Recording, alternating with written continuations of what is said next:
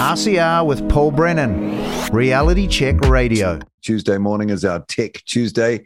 Stephen Sykes from Christchurch joins us again. Stephen, welcome back. Good to hear you again. Hope things have been good in the last week. You haven't had any cyber attacks or no one's been trying to find out where you are or drill into your data, eh? Not you anyway.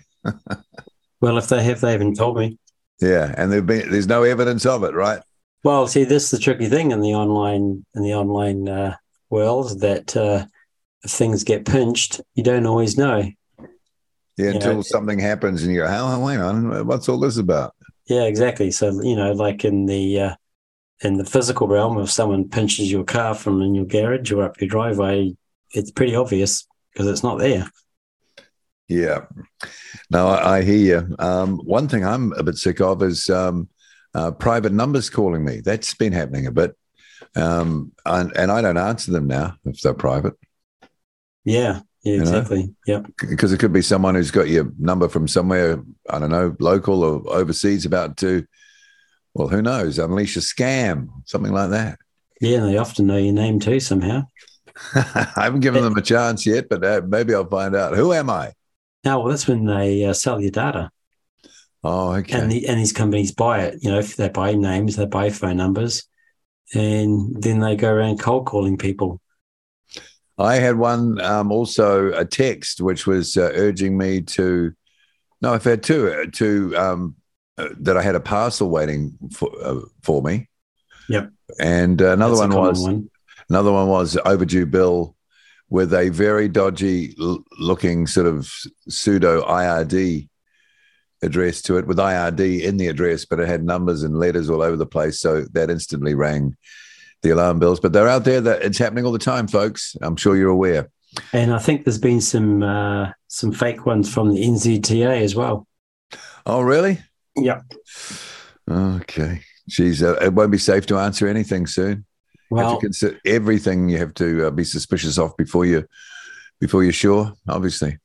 On my to-do list, along with about a million other things, is to find a suitable a VoIP provider where I can have lots of phone numbers all coming that all point to you know me, the individual, and I can be choosy how I give these numbers out to. Yeah, so you know.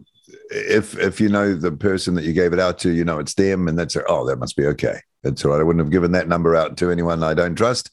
Exactly. And so, like, if you know, had a particular number that you give to your doctor and was used in the medical, across the medical services, if you got a phone call on that particular number from someone else, then you'd know the source of the data breach, or of course, all roads lead back to that. Yeah, then either there's a data breach, or maybe the information about you was sold.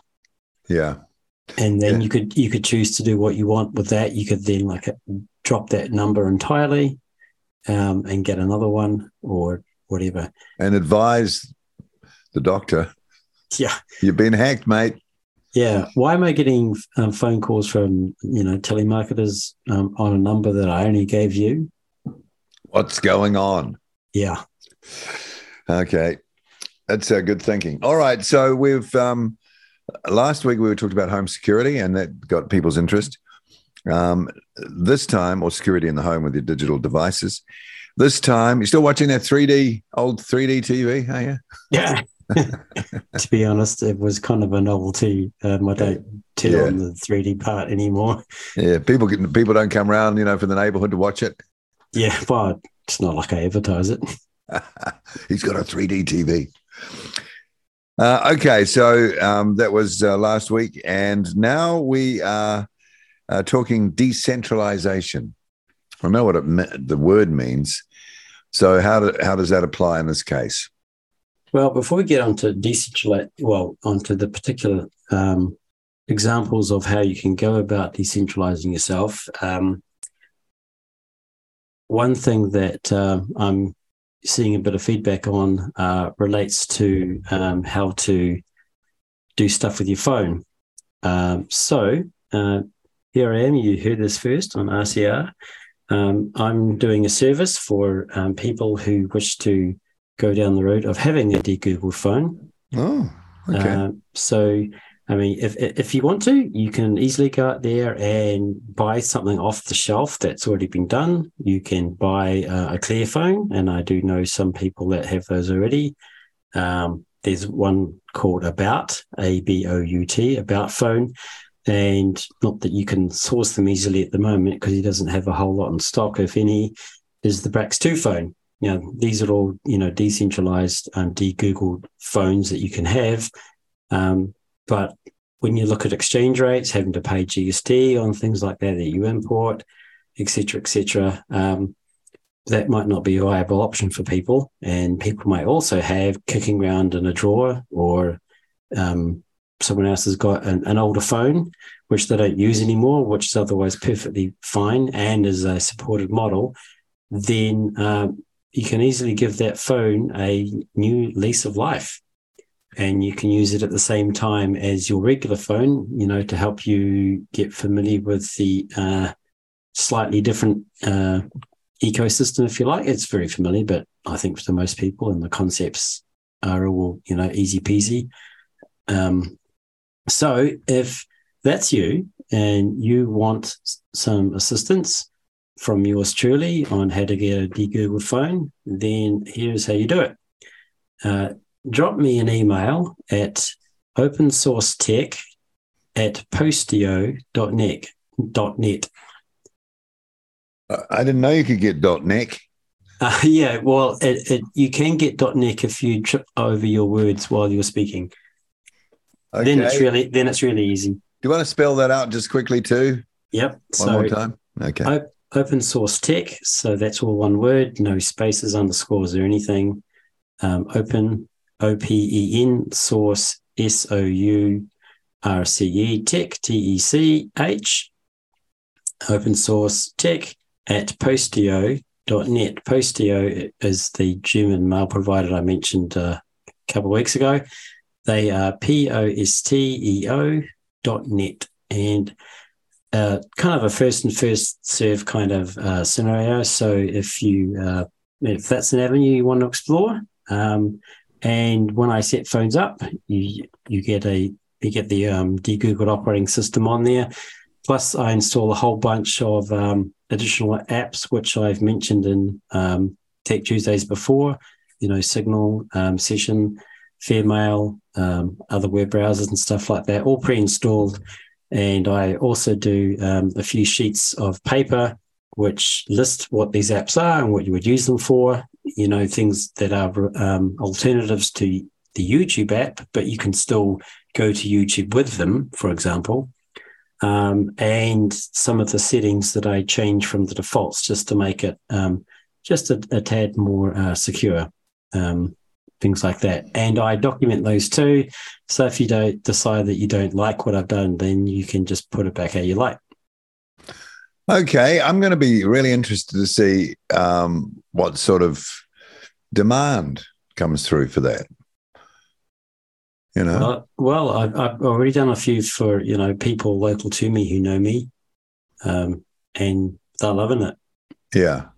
Yeah, well, you know, it's, like I say, we've got listeners who are conscious of this. It'll be interesting to see if they sort of take you up. So, yeah, well, it's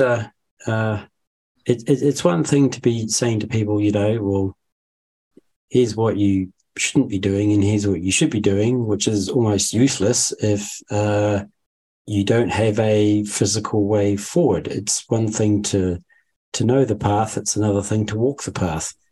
Walking the walk. Yeah, pretty much. Not just talking, not talk. Something like that. Okay, well, that sounds pretty cool. Thank you for doing that. All good. It's like a public service. Public service. An honourable public service in these times. All right. I wonder what the equivalent of being a de-Googler was, say, 30 or 40 years ago. It wasn't one, really. There was no need. Sorting out your home library. Sticking all your books in either chronological order or sorting by author or yeah, something whatever. Like that.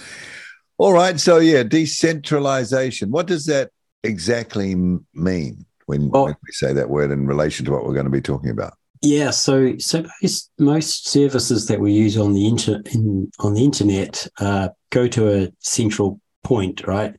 So websites, things like Facebook, all the data is in one location, a central location. So hence the term centralization. So decentralization, or maybe I'll just back up the truck there. When you're relying on a centralized service, if it goes away, then you've got to decide, well, what am I going to do now? And the other key point with centralization is that they hold all the cards. They make the rules. If you don't like the rules, then tough luck. You either suck it up, buttercup, or you move away and don't use it anymore. And when you have centralized systems, then if you are somebody who is, say, producing content that mainstream might not appreciate very much, then you can be effectively deplatformed. Like us. Something like that, yeah.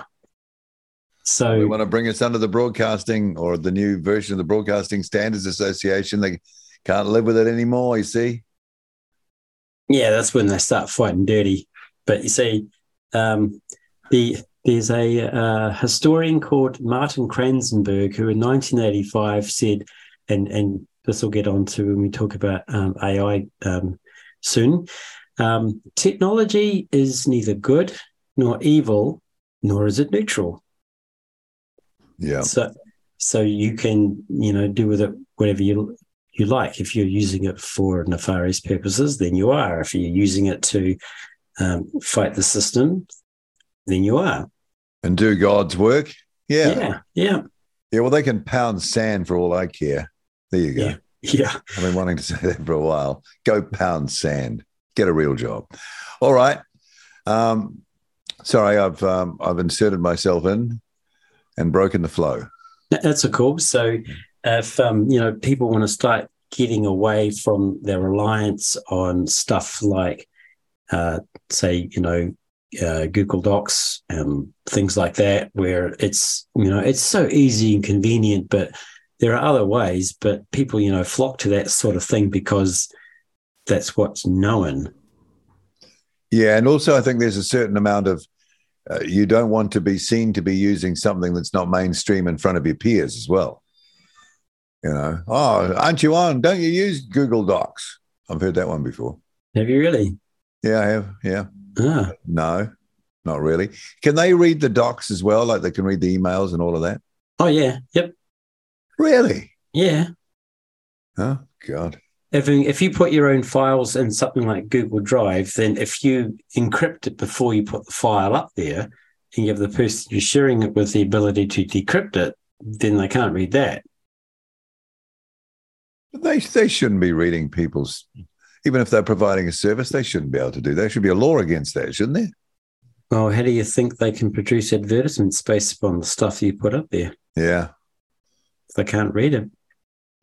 Okay, so we assume everything is readable. Actually, yep. Okay. And unless it's by design built in such a way that it's not. So a simple service you could check out, and I've mentioned this before when we talked about email, is mailbox.org. It's a German provider, and they have a online office suite. So you just use it through your web browser, just like you were using, Google Docs and things like that. And it allows collaboration. It also has shared storage. You can do shared documents, video conferencing. They do have their own data centers, so they're not renting server space with, say, Amazon or anyone else.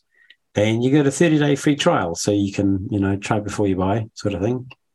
And see if it's the shoe that fits your foot, particularly if your name's Cinderella. I think that's important. Okay, the shoe fits. I'm wondering if there's a need, everyone's talking about information, disinformation, misinformation, and security of data. How come I'm not hearing from my own government that all this is vulnerable? How come they're not advising me to be careful?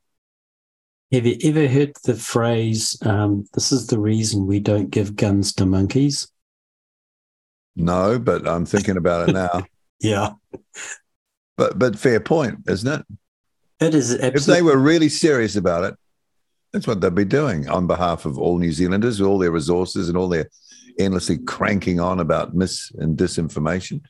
Well, if you're using services that they can read, then why would they tell you to want to pull your socks up?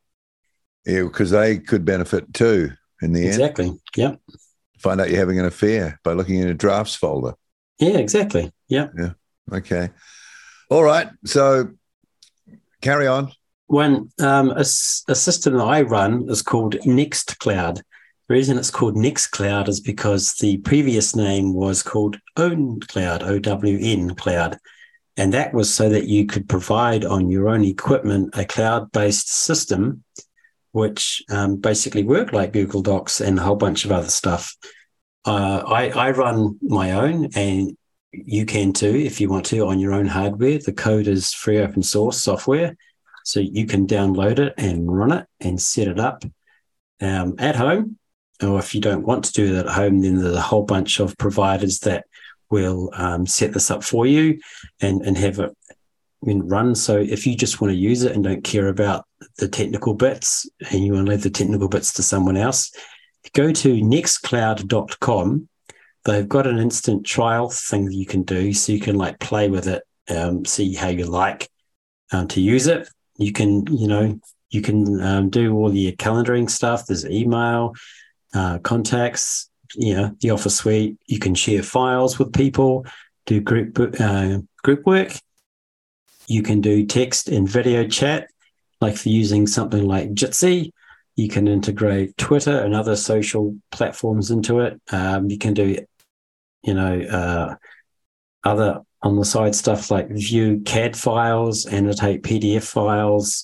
There's other apps that does finance and even allows you to view maps.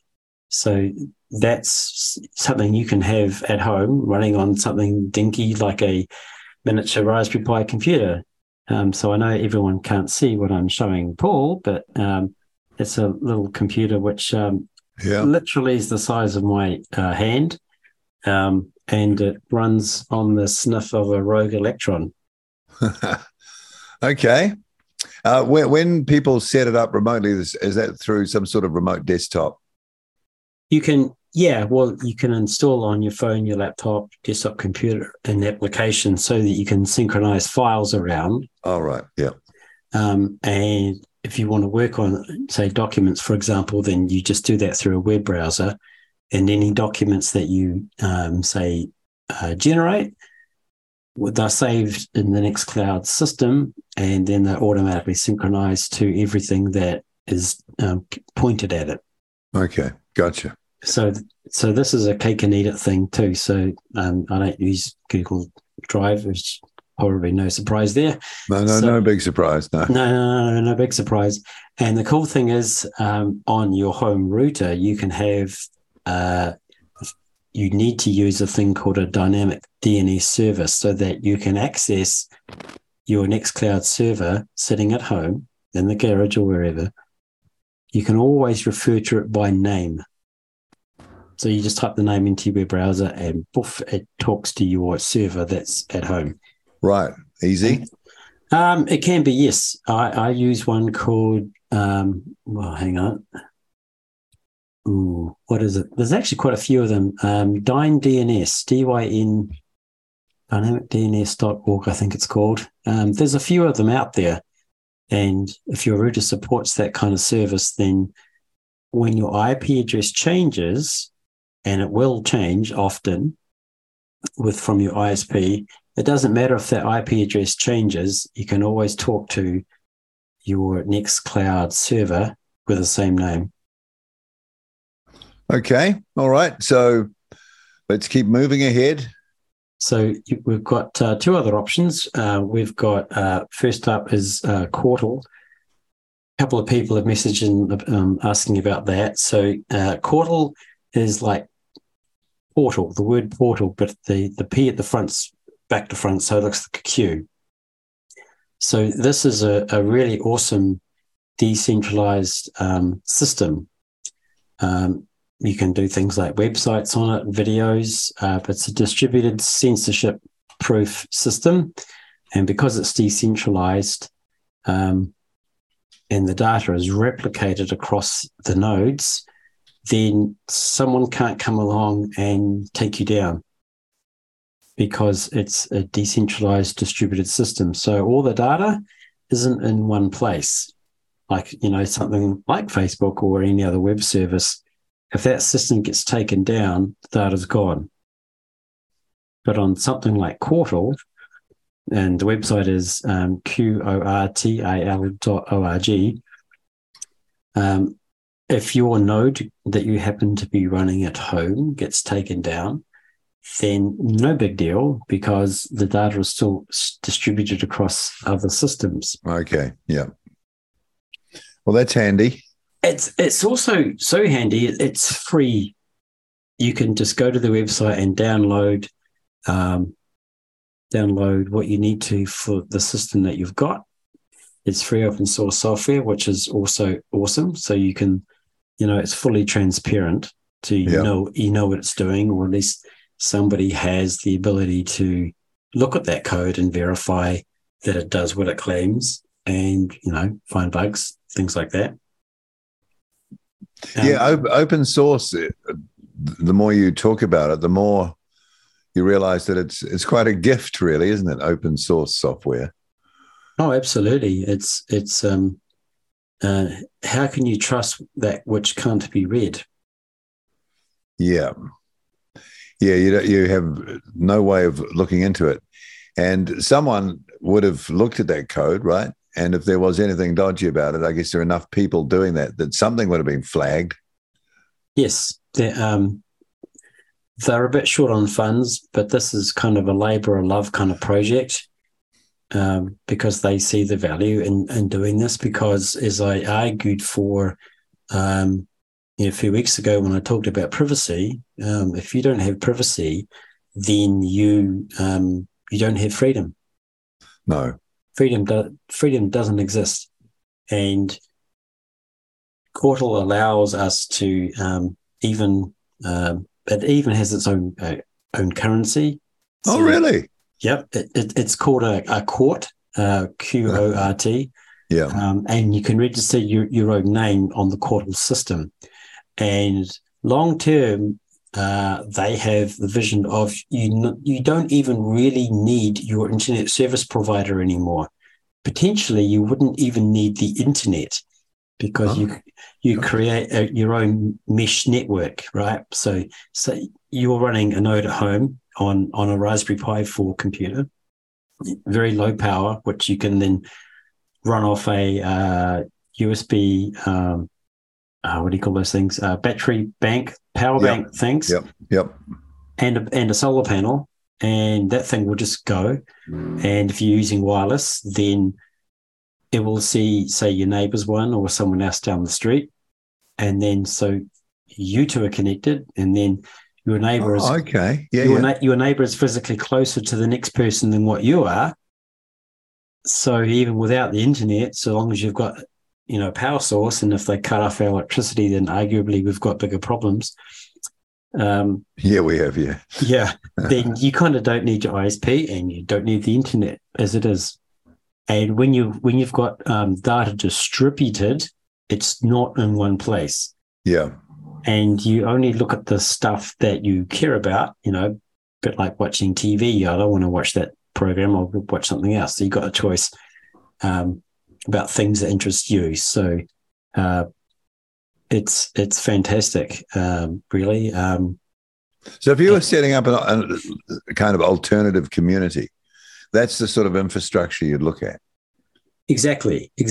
And because you can't be deplatformed on it, because it's built in a way that you can't be, it doesn't rely on the DNS system. So when you go to a website and you type in the address into your browser, that name that you type in, that web address, if someone comes along, even though you've purchased the use of that for a year or however long you pay for, if someone higher up the food chain comes along and takes that over, then no one can find you anymore. Okay. Because they can't get to your site. It's gone. But on a distributed, decentralized system, you can't do that. There is no central point of failure. I like that. That sounds good. And those misinformation, disinformation, people are pounding their desk because they can't find anything you're saying. Well, exactly. And if somebody in a particular jurisdiction says, okay, well, we don't like the content you're publishing or whatever, we're going to take you down, then okay, how are you going to go and police that when it's distributed across the planet?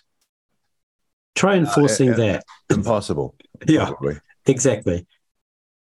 Okay, so let's go to the next thing. Well, the other possibility to look into, which is kind of exciting and quite techie and nerdy, I guess, is a thing called Urbit. It's spelled Urbit, and they've got a website, as most people do these days. Don't tell me they're Swiss or German. Neither. Everyone else has been. Well, so far, yes. Urbit.org. So Urbit is another decentralized platform. It's basically a virtual city of cloud services, or servers, I should say. They don't have to be hosted in the cloud. They can be hosted at your house, just like you can if you're using a Qortal setup. To put a techie-sounding description on it, Urbit is a software stack designed to implement an encrypted peer-to-peer network of general-purpose personal servers. And under Urbit, just like Qortal, you have your own ID, which is just a number, and it just gets converted to a name. And you can purchase these. I think it's about $25. That might be American. I need to go recheck. Mm-hmm. Well, if you're lucky like me, some kind soul might gift you an ID. Oh, okay. Yeah. Now, when you say not in the cloud, but like in the cloud, are we talking about dedicated servers, or is it distributed around people who are or members or who are involved in that? How does that work? Well, the cloud is just a fancy term for someone else's computer. Okay, forget that. Yeah, it's just someone else's computer. That's all it ever is. So a file you could be accessing could literally be coming from someone else's computer sitting in their little office space or wherever, like that. Absolutely. Yep. Wow, okay. Definitely. I have, using Urbit, played a game of chess with someone. On the Urbit network. Okay. Boy, that's really doing it for yourself, isn't it? It really is. Yeah, and ultimately you can host sites in the same way that you can on Qortal as well. So instead of the regular website that you go to for someone, you can exist on the Urbit network as well. And one of the cool things, because you have to purchase an ID, or if you're lucky, get gifted one. Like you. Like me. Then... if somebody tries to harass you, do something nefarious towards you, and you don't want to hear from that person again, you just simply block them. And in order for them to start harassing you again, they need to either purchase another ID or get lucky twice and get another one. Yeah. What are the odds of that?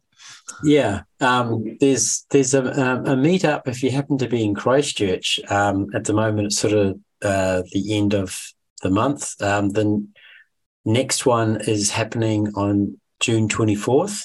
It tends to be, which is a Saturday. They're always hosted at, I can't believe the name's just escaped me, Lotus Hut on Sinassif Street. Oh, okay. Yep. So it's about 10:30 to 12, and you can meet people there who are also interested in Urbit and finding out a little bit more. When you look at the system, it looks like I guess you could say, instead of net surfing, it's more like net paddling. Oh, okay. That indicates a slightly slower pace. Yeah, but, you know, these things take time to evolve and develop. Urbit, like Qortal, doesn't have capital, you know, venture capital investment, things like that. So naturally, these things do take a little bit longer to mature. Yeah, no, I understand that. But then you don't have the strings attached to that either. Correct. Okay. You don't have a company board to impress, and who are wanting to sell data. Yeah, pretty much. Yep, sell data, take data, whichever. Well, it sounds like a very relaxed occasion that you just told us about coming up on the 24th of June. I can just imagine the Urbit community sitting around there and doing the Urbit thing. Yeah, it's small at the moment, but it's another thing. Yes, I know it's another thing on our plates to handle. But the boot got relaxed, if you like, when certain restrictions were lifted. Yeah. But the boot's coming back, and there's lots of boots coming back. Even harder, yeah. Even harder the second time round. So,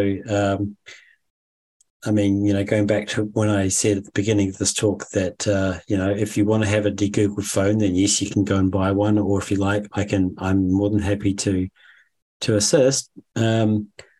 And some people have said to me, yeah, I need to get onto that. And I know it's very hard balancing everything, but what's going to motivate you, really? Necessity. What has to happen in life or in society for you to realize that, oh, okay, I need to get this done ASAP? Well, I get the feeling that if it hasn't, well, it probably isn't mass out there, but people will be faced with this, you know, in their face at some point, surely. Yeah, well, phones are spying on people all the time. A lot of their technology is. I talked last time about smart TVs doing exactly the same thing. Smart things. Yeah. Smart but not too useful. There's ways around stuff. And, I believe technology is a two-edged sword. It depends which side you're on. It can be used for good purposes or not so good purposes. The trouble is that the not so good purposes are typically just shoved in our face, and that's all we think exists. Yeah, with a misdirection play. Yeah. Yeah. No, don't look over there. Look over there. Look at all the benefits. Yeah. Look at the sleight of hand. Yeah. Yeah. Just think, okay, you give up every bit of information, and we'll tell you what you need to have next time you log on, and maybe even what to think, but just think of the convenience. Well, you know how I've talked about how data about you gets sold so that you can, be nudged into thinking in a certain way. If you want to be less predictable, you could consider reevaluating everything you do. So, so you're less predictable. Maybe sleep on the other side of the bed, or set your alarm to a different time, or go and shop at a different supermarket if you've got. If you're not living rurally and you've got choices. So what you're telling me that the GPS in your phone can get down to the resolution of what side of the bed you're on? Probably can, actually. Well, yeah, maybe not. Not yet. But it's more like creating new habits. Yeah. Yeah, I suppose. Start small. If AI, let's say, is trying to create patterns of behavior and turn that into some sort of formula, if you don't exhibit obvious patterns, then they're going to have a hell of a job. It's harder to hit moving targets. Yeah, well put. All right, so that is that Urbit? I think that's Urbit. Yes, if you want to know more and you're local to Christchurch, then on June 24 is the next meetup at Lotus Hut. Can't you have it virtual? No, because then you can go and have something to eat while you're there.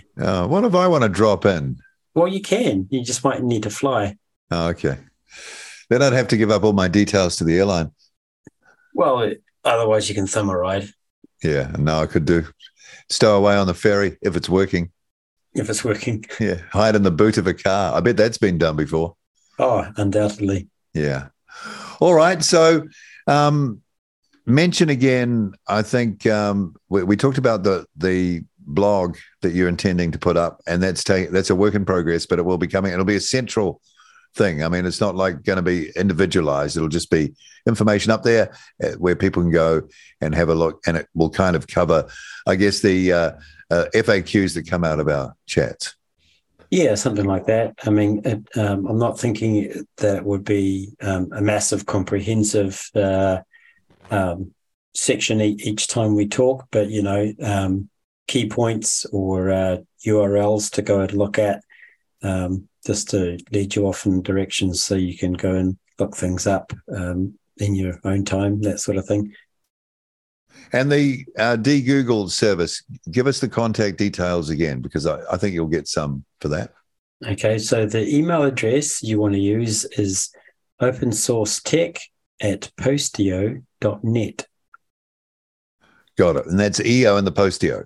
Yeah, that's right. That's right. I think that's how you pronounce it. It's German, right? I guess so, yeah, given that it's a German service. I'm curious, why is it Europeans, that those European nations, probably more, is there a bit more of a rebellious streak there, do you think? Well, could be that they just, by and large, have better privacy laws. Like, for example, when we was talking about VPNs, under Swiss law, VPN providers do not have to keep logs. Oh, yes, I remember you saying that. Yeah, they don't have to do it. There's they could choose to do it, but they don't have to. And if you choose not to, there's no one who's going to say, hey, you should have kept the logs, you're in court, we're shutting you down. Yeah.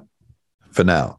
Yeah, well, yeah, for now. But at the same time, if they go and change the rules, then that's going to upset quite a lot of people, just in the same way that the UK are now looking at basically creating a blueprint that other cities and countries can use for massive digital surveillance. Yeah. But that's a conversation for another day. Yeah, well, there's a discussion document out here from, I think, the Internal Affairs Department now looking, they're discussion points, but you can see where they're going, to bring the digital space under effectively the Broadcasting Standards Authority jurisdiction, all of like. So you can see the creep. You can see the creep, but at the same time, it's like good luck enforcing that. Yeah, true. But they want to know. They want to control, it seems, always. Never give up. I think there's egos involved somewhere along the lines. I think you're right. All right, that's another Tech Tuesday. Anything to clean up the tail end with, or are we done? I think we're done, and with a bit of luck, next time. What's next? Well, I think it'll be my take on AI. Well, that's a fascinating one, and we've had some people, you know, guests talking about AI on this channel. So, and we've sort of riffed a bit about it, and I think the previous Tech Tuesday we did. So that's going to be really interesting. And I see already, just in the last few days, there have been a whole bunch of AI people, including someone who was behind ChatGPT, name escapes me, again warning the world of the downside. So that seems to be quite a regular thing. Those warnings. Sam Altman, that's the guy. Now, if he's saying it, hey, there's something in it, is there?